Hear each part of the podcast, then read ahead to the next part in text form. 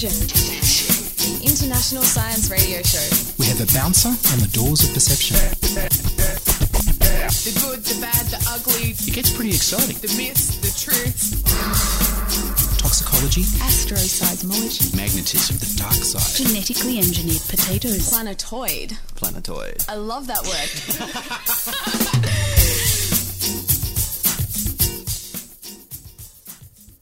Welcome to another episode of Diffusion. I'm Derek Muller.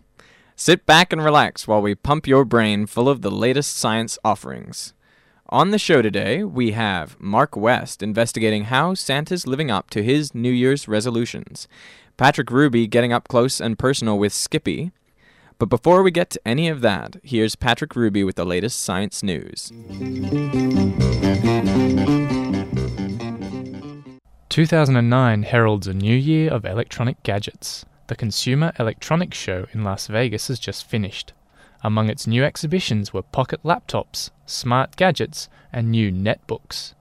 The show was held from January 8 till January 11 and had its own profile page on Facebook. The electronic giants Microsoft, Apple, Sony, and Google battled it out with some other electronics competitors to bring forth the latest gizmos. Technology to expect in 2009? Palm is introducing its new Nova smart handheld device. Microsoft is bringing out a Windows 7 operating system to succeed the unpopular Vista, and a new Zune to compete with Apple's iPod. Google is introducing a new PC platform to put on a netbook, as well as a new mobile phone based on an open source platform. Sony is introducing new 3D games to the market. It also filmed several episodes of Jeopardy on a 16,000 square foot stage built for the game show. Several American celebrities were also at CES to promote it this year, including Dr. Oz from The Oprah Winfrey Show and Indy 500 driver Sarah Fisher. From Physorg.com, a new gene might be the key to adolescent baldness. Marie Unna hereditary hypotrichosis is the name for this type of baldness.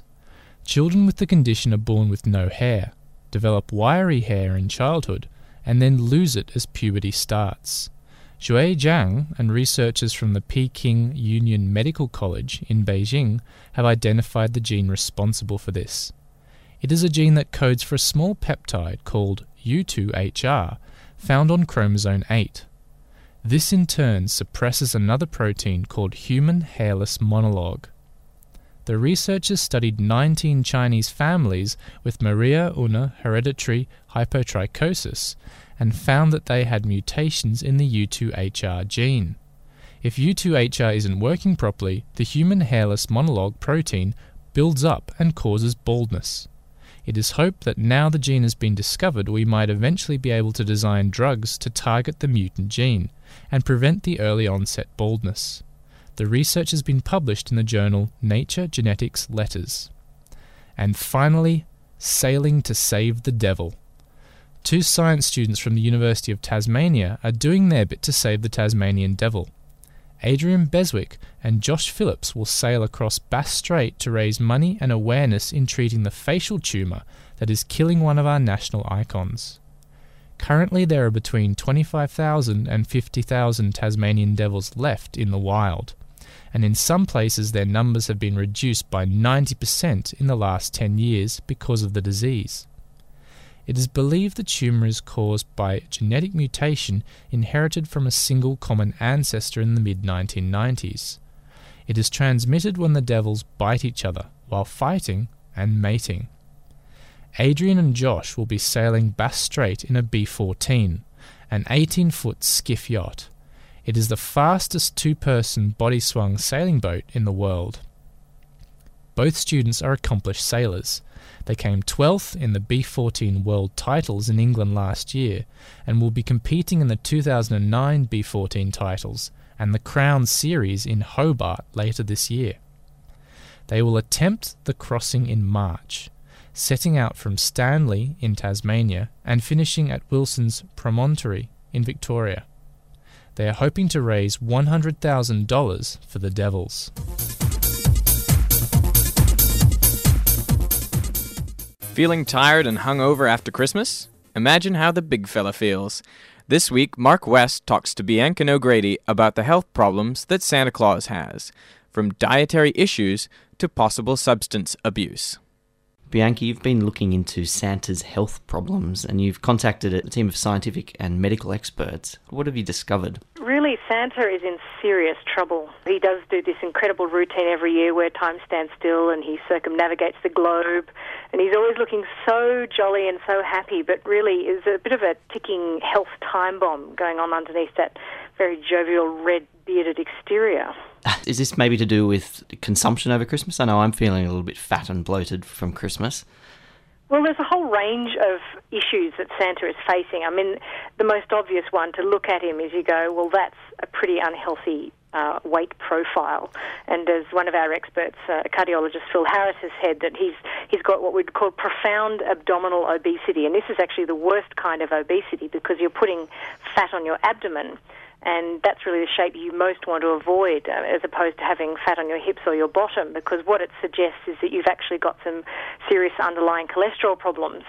And in Santa's case, he really does have that classic shape that would send most cardiologists um, set their pulses racing and their secretaries typing. so, I mean, and, and what's more, I mean, he's at the age where his risk of cardiovascular disease increases. I mean, to look at him, not that we know how old Santa actually is, but to look at him, you'd probably put him maybe between 60 or 70 in, in a good light. And uh, that's the point at which, you know, most adults do need to start taking their heart health a lot more seriously things like, uh, I mean, he's overweight, which is a big issue. He's probably got cholesterol problems, but also with that kind of a body shape, he's probably at risk of type 2 diabetes as well. And Yes. if you go, start going down that path, well, then you know if he if that's not treated properly, he's, I mean, he may already have the early warning signs of insulin resistance, those sorts of things. And if he goes further down that pathway, then he could be looking at eye problems from diabetic retinopathy. He could get kidney disease. It's it, it doesn't look good just based on that, that kind of his, his actual weight shape. This could be the death of Christmas. I know it seems a bit Scroogey to Scroogey, yes, Yes. Scroogey to um, to go on about. But I mean, if you look at his diet, for example, I, I mean, I don't know what what you used to leave out for Santa when you were younger, or maybe you still do. But for us, it was always mince pies, beer, and maybe a carrot for the reindeer. Well, that's what I was thinking. Maybe we could stave off some of these diabetic eyesight problems if he started eating the carrots instead Well- of the mince pies. Exactly. He should definitely eat the carrot, but what's more, he should probably eat his reindeer as well. Yes. And uh, our uh, resident uh, dietitian nutritionist Carol Nelson suggested that uh, he would do a lot better if he actually ditched some of the minced pies, maybe left them for the kiddies, haha, um, and substituted a few reindeer pies because reindeer meat's very low in fat and it's very well, it's very lean, probably high iron. Or if he was in Australia, he could say a few kangaroo pies. Well, maybe he should stop and eat some you know, kangaroos. Throw a few carrots into the mix, and that's going to be a heck of a lot better for him than, than scoffing all those mince pies. I have to admit, I've eaten reindeer when I was in Scandinavia, Was it and it's oh, it's the best meat I've ever had. You go. It was fantastic. That was onto a, I mean, it- well, it cost a lot. Those Scandinavian countries are, are highly taxed. So, and uh, maybe I don't know if Santa's philanthropic um, work is very highly taxed up there. He lives in Finland somewhere, doesn't he? Plenty of That's reindeer true. Around. he's sure to have found a tax haven. You'd really need to find something if you were in that line of work, really. somewhere in I the, thought. the Outer Hebrides or somewhere up somewhere up there. There's probably some tax haven, and he's got other problems as well with riding in the sleigh. Well, we're I mean, DVT is a classic one. We're always warned that if you're going on long flights or even long drives, that you should, you know, sitting immobile for long periods of time is bad. It slows down your circulation. You can get blood pooling in your feet, does increase the risk of blood clots. Now, this sleigh is sitting in, if the pictures are true, is quite cramped with huge bags of presents. So he's going to have long periods of travel if he's going to get all the way from the North Pole down to, for example, Canberra. It's a pretty long trip. A and so long he's trip. sitting for very long periods, cramped by all of these bags of presents, probably not exercising his legs very much. So his risk of DVT, and particularly with his, his weight profile as well, it's uh, it, it is quite high. So um, I mean, our travel travel medicine expert Nick Zwar suggested that well, first of all, he should probably lose some weight, but also start exercising in his sleigh. You know, doing those classic exercises that they give you on aeroplanes. You know, rotate the feet and point the toes and raise and lower. All those sorts of things um, could save his life. And his sleigh, I guess, is not pressurized. Um, altitude sickness. I don't know much about this, but I guess he's at risk. Well, he be. I mean, even even if his sleigh was pressurized, he's going to be delivering to some pretty high altitude places. I mean, there are parts of Colorado that are well above 3,000 meters above sea level, and if you think, so I'm thinking, I guess, of the parts of the world where Santa is likely to visit. You know, even in uh, in, for example, Peru, if he's taking presents high up in the Andes to Cusco or somewhere like that, you're about three and a half thousand meters above sea level, which is the point at which altitude sickness does start to kick in. Um, and, you know, it, at the extreme end of things, he could be looking at high altitude pulmonary or cerebral edema, which is basically a swelling of the brain or uh, fluid in the lungs. And both of those can be fatal if he doesn't get down to a lower altitude quickly. Um, and he's probably going to spend a fair amount of time up there. So uh, what Nick Zwar suggests is he should actually graduate his journey. So when he's travelling above 3,000 metres, you shouldn't go more than 300 vertical metres each day, and you should always sleep lower than the highest point at which that you ascend to. Although I don't know that Santa sleeps, so I'm, I'm not sure that the sleeping aspect is. But he's probably going to be experiencing some breathlessness. Might Yes. even have some, you know, gastrointestinal effects of altitude. It's not a lot of fun, actually. I'm surprised he's as jolly as he is. No, he kind of sounds like a ticking time bomb. Maybe he's not very much fun around the middle of the year. Well, maybe he just has that one day where he's just really jovial and everything. You know, he must be doped up to the eyeballs with Yeah, right. every possible, you know, sedative or happy pill known to man, and then the rest of the year is utterly unbearable. Maybe that's why he has all the elves do the work. He just kind of goes to bed and sort of has a 364 day hangover. Well, that sounds like. Well, my hangover wasn't that long. What about uh, his zoonotic diseases? Well, this is an interesting one because, I mean, just uh, looking at the purely the infectious diseases side of things, he's going to be exposed to a lot of potential infectious diseases going into all these houses. You know, might not be particularly clean, but one disease that would be unique to Santa's particular line of work is Lyme disease, um, which thankfully I don't think we have in Australia. It's it's um, carried by ticks, but um, as I said, we don't have it here. But deer are particularly prone to ticks. So if he's grooming his deer, spending a lot of time hanging out with them, and you know keeping them happy, well then he could get exposed to Lyme disease, and that that you know, I think the first warning signs of that are sort of unusual rash, um, and it can be treated with antibiotics, but it's something you'd want to get onto early. I don't know what the long-term effects are, but I know that it's in the US it's quite a problem, and and um, you know people do kind of have these long-term health impacts of it. I think joint pain, and it's not particularly nice. It might explain his perpetual rosy cheeks, perhaps. Well, that's true. Although that could be fever from you know contracting some kind of vile little flu or cold. That's right. hanging around people's houses in unsanitary conditions, but also things like food poisoning. Yes. I mean, you know, kind of getting beer and, and mince pies that might be cooked up in less than sanitary circumstances, and they're left out all night. Not like they're refrigerated. So, That's right. The milk would be bad for that as well, wouldn't it? well, yeah, yeah. There's, I mean, I, I, I guess there's a range of things that people leave out for Santa. I mean, we used to use mince pies and beer. I don't know what the other options are, but yeah, you couldn't. I mean, with eating that many food, sort of home cooked food, and home cooked food is by far and away the greater risk Yes. risk zone for food poisoning rather than eating out. That he's, um, yeah, he could be in trouble. He'd be in trouble. Like he'd be in line for some liver damage as well. I imagine. There's a lot of alcohol on Christmas. It's, it is a lot of alcohol. So yes, I think if we want to see Santa come back next year, we're definitely going to have to lay off the beer and start putting out something a bit more healthy, like maybe um, I don't know what would be a healthy drink, sort of something wheat grassy or something horrid like that. Maybe yeah, something from Boost Juice or something like that. Yeah, some, but not too much juice because that'll be there's a lot of sugar in juice. Uh, I mean, really, water. It's it's terribly dull, but water would really be the best thing for him because that would then also help reduce his risk of um, of deep vein thrombosis because you're encouraged to, to drink fluids to, to sort of reduce your risk Yep. and avoid dehydrating. So, and then dehydration would also be an issue because we don't, you know, we don't give him much water. We're giving him beer all the time, and if he's going to be going around the entire planet in what's supposed to be one night, it's a lot of travel on not a lot of water. That's- So yeah, we need to need to ditch the beer and go the water. Keep the beer for mum and dad, I say. yeah, keep it for the next morning or next evening, perhaps. Yes. And you put together this crack team of Santa experts. Where did you find them all, and who did you talk to? Well, these uh, these experts are, uh, are very well known uh, medical experts in Australia. So um, Professor Phil Harris is head of cardiology at Sydney's RPA, and um, we've also got uh, Professor Nick Zwar, who's a, a GP and a travel travel medicine expert.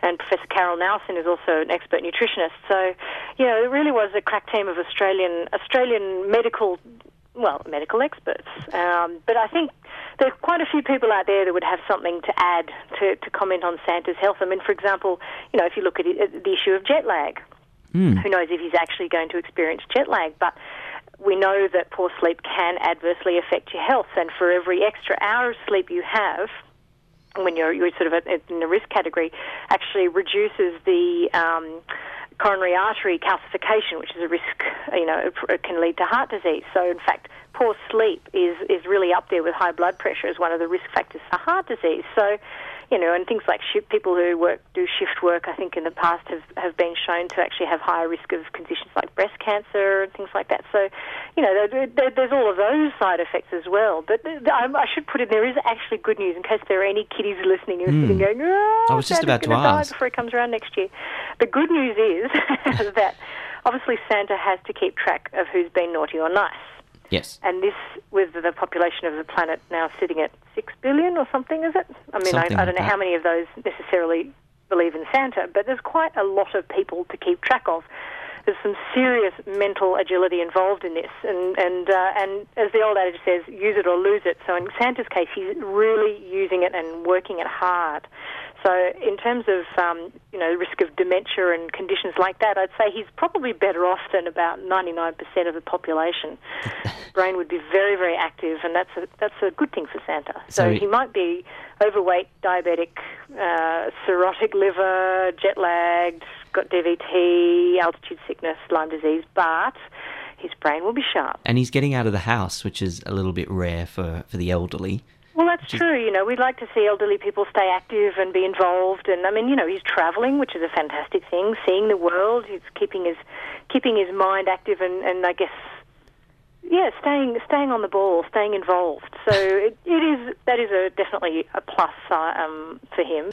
Well, thanks, Mark, for spoiling my image of Santa Claus and characterizing him as a heavy drinking, type 2 diabetes, deep vein thrombosis sufferer. If you would like to find out whether Mark was on the naughty or nice list this year, please email us at diffusion at 2ser.com. That's diffusion at 2ser.com. You're listening to Diffusion Science Radio, brought to you across Australia by the Community Radio Network. It's summertime in Sydney, which means lazing around, watching the cricket, blowing off work for the pub, and having your mates over for a barbie. But before you go chucking a steak on the hot plate, listen to what Patrick Ruby has to say about some alternative Aussie cuisine. Eat steak, eat steak, eat a big old steer. Eat steak, eat steak, do we have one deer? Eat beef, eat beef, it's a mighty good food. It's a great A meal when I'm in the mood. Beef, beef, beef. What could be more Australian than a steak on the barbie, especially now it's summertime? There's no denying that cattle are a big part of our culture and industry. According to Meat and Livestock Australia, we produced 2.2 million tonnes of beef and veal in the 2007 to 2008 financial year, and each Australian eats about 35.6 kilograms of cow each year. That is excusing vegetarians, of course. And a word of warning this feature is more focused on the culinary carnivores amongst us. But beef can be bad, according to some ecologists and climate change experts. Cows, along with sheep and goats, are a type of mammal called a ruminant, and we know that ruminants produce methane, a greenhouse gas. First of all, it takes a lot of effort for ruminants to eat. They swallow their food, then regurgitate it and re-chew it, known as chewing the cud. During all this, bacteria in their guts ferment their food. This produces hydrogen. The hydrogen needs to be removed or it will slow down digestion. So the microbes remove it by turning it into methane. The cow and its cousins then belch it into our atmosphere, where it helps to trap heat and make our globe a little warmer. The Garnaut Climate Change Review, which came out in July last year, states that about 67% of the methane produced by our agricultural sector comes direct from our cows' bellies. The agricultural sector accounts for about 18% of Australia's greenhouse emissions, and on the flip side, is one of the industries most sensitive to the upheavals wrought by climate change. The desire to change our beef eating and beef producing habits has been voiced time and time again, and most recently it has turned up two possible replacements an old favourite, and a new contender. Breed, mate. So watch me wallabies feed all together now. Tie me kangaroo down, sport. Tie me kangaroo down. Tie me kangaroo down, sport. Tie me kangaroo down. Kangaroo has repeatedly been offered as a new source of red meat for us red blooded Aussies. There are the environmental benefits. It doesn't produce methane. The microbes in its gut convert feed into acetic acid, which is then reabsorbed by the animal. It also doesn't have cloven feet like ruminants, so it is less likely to damage the environment through causing soil erosion and destruction of native grasses. And now the human benefits. Kangaroo meat is high in protein and low in fat. It contains high concentrations of conjugated linoleic acid, which may help to reduce blood pressure, body fats, and has some anti cancer activity. The Garnaut Review highlights a study by Edwards and Wilson in 2008. This suggests that it could be possible by 2020 to develop a sustainable red meat industry by reducing sheep numbers by 34 million and cattle numbers by 7 million and increasing farmed kangaroo numbers to 175 million. That would save us 16 megatons per year of carbon dioxide, but it would mean decreasing our cattle by about 90% and sheep by about 95% of their current numbers, and increasing our kangaroos by about 600% above the current total population.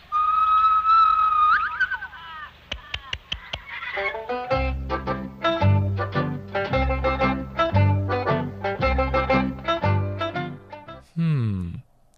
So, what are the barriers to doing this? In a report from physorg.com, beef farmer Kelvin Brown highlights that you would need 3 metre high fences to keep the kangaroos contained. Also, kangaroos might not be so easily transported because they are more fragile than cattle and more easily injured.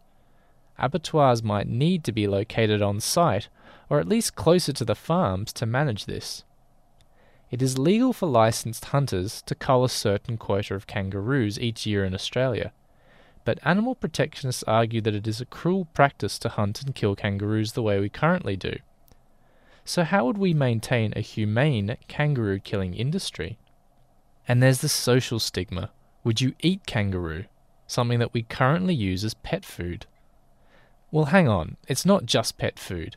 We export kangaroo meat to over 55 countries for them to eat. Aboriginal people have been eating it for centuries. I went to my local supermarket earlier and bought some for this feature. I cooked it with carrots and zucchini and topped it with a bit of ginger and garlic. Well, possibly a bit too much garlic, come to think of it. And how did it taste? It was tender and quite mild. Not that different from beef, really. And if that recipe doesn't take your fancy, try this one from Wikipedia, which is apparently how the Arrernte people of Central Australia eat it. The milk guts are pulled out, and a wooden skewer is used to close up the carcass.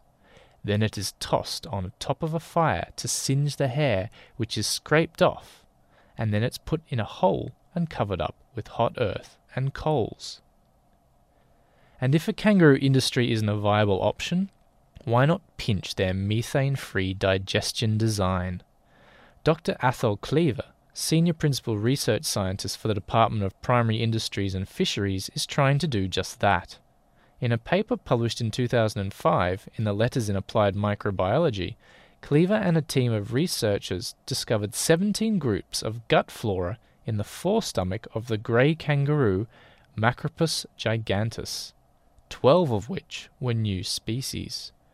In an issue of On Farm Feedback in 2005, Dr. Cleaver stated that if the non methane producing bacteria could be modified and transplanted successfully into cow guts, it could halve methane emissions and provide energy for cows to grow 10 to 15% bigger.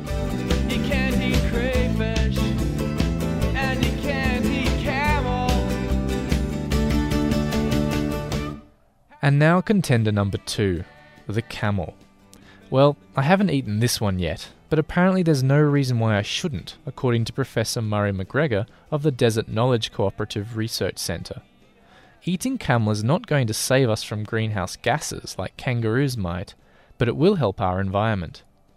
Camels were introduced to Australia in the 1840s as a means of transporting cargo and people across the arid regions of Australia. They were brought in until the early 1900s, and by the 1920s were no longer needed because we had cars and trains. So they were released into the wild. Now, after almost 100 years, the feral camel population is over 1 million and is growing by around 10% per year.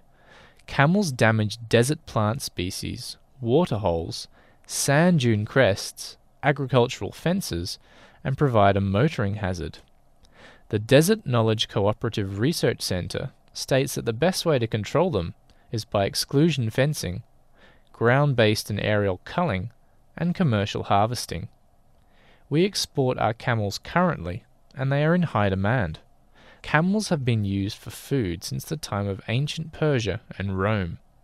Camel meat is eaten today in countries like Somalia, Saudi Arabia, and Egypt. Camel milk is drunk in India, Ethiopia, and the Middle East. Male dromedary camels, the ones we have feral in Australia, can weigh more than 400 kilograms. That's a lot of meat. So, how does camel taste? A bit like beef, according to Professor McGregor. I wonder if camel rump steak or tenderloin will ever take off in Oz. Eating camel and kangaroo by themselves won't cure their respective environmental ailments. To farm all our camels successfully for commercial use would mean we'd need to build roads and agricultural infrastructure in some really remote and arid places in the north of Australia, where it just wouldn't be feasible.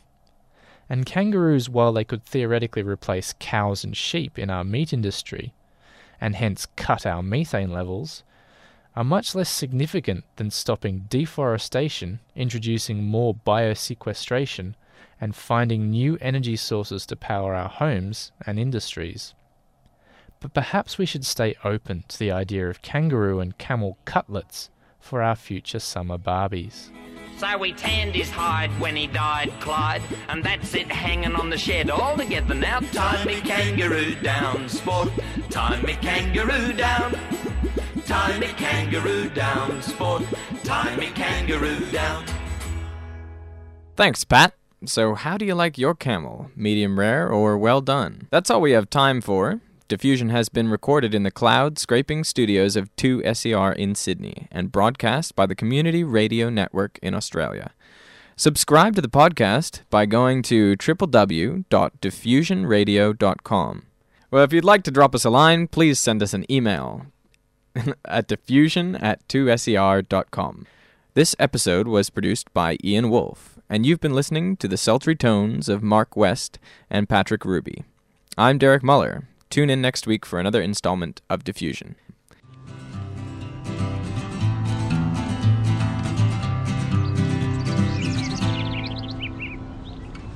If you want me to, I can hang round with you. If I only knew that's what you're into. You and him, him and you. If that's what you're into, him hanging round, around you, you're hanging round, yeah, you're there too. And if you want me to, I will take off all my clothes for you. I'll take off all my clothes for you. If that's what you're into. How about him in the nude? If that's what you're into, in the nude in front of you, is that what you'd wanna view? If it's cool with you, I'll let you get naked too. It could be a dream come true, providing that's what you are into. Is that what you're into? Him and you in the nude. That's what he's prepared to do. Is that the kind of thing that you think you might be into? And then maybe later we'll get hot by the refrigerator in the kitchen next to the pantry. You think that might be what you fancy? In the buff, being rude, doing stuff with the food, getting lewd with his food. We heard that's what you are into. And then on our next date, well, you could bring your roommate. I don't know if Stu is keen to, but if you want, we could double team you. How about you and two dudes, him, you, and Stu, in the nude, being lewd with two dudes for food? Well, that's if Stu's into it too. All the things I do, things I do for you. If I only knew, that's what you're into.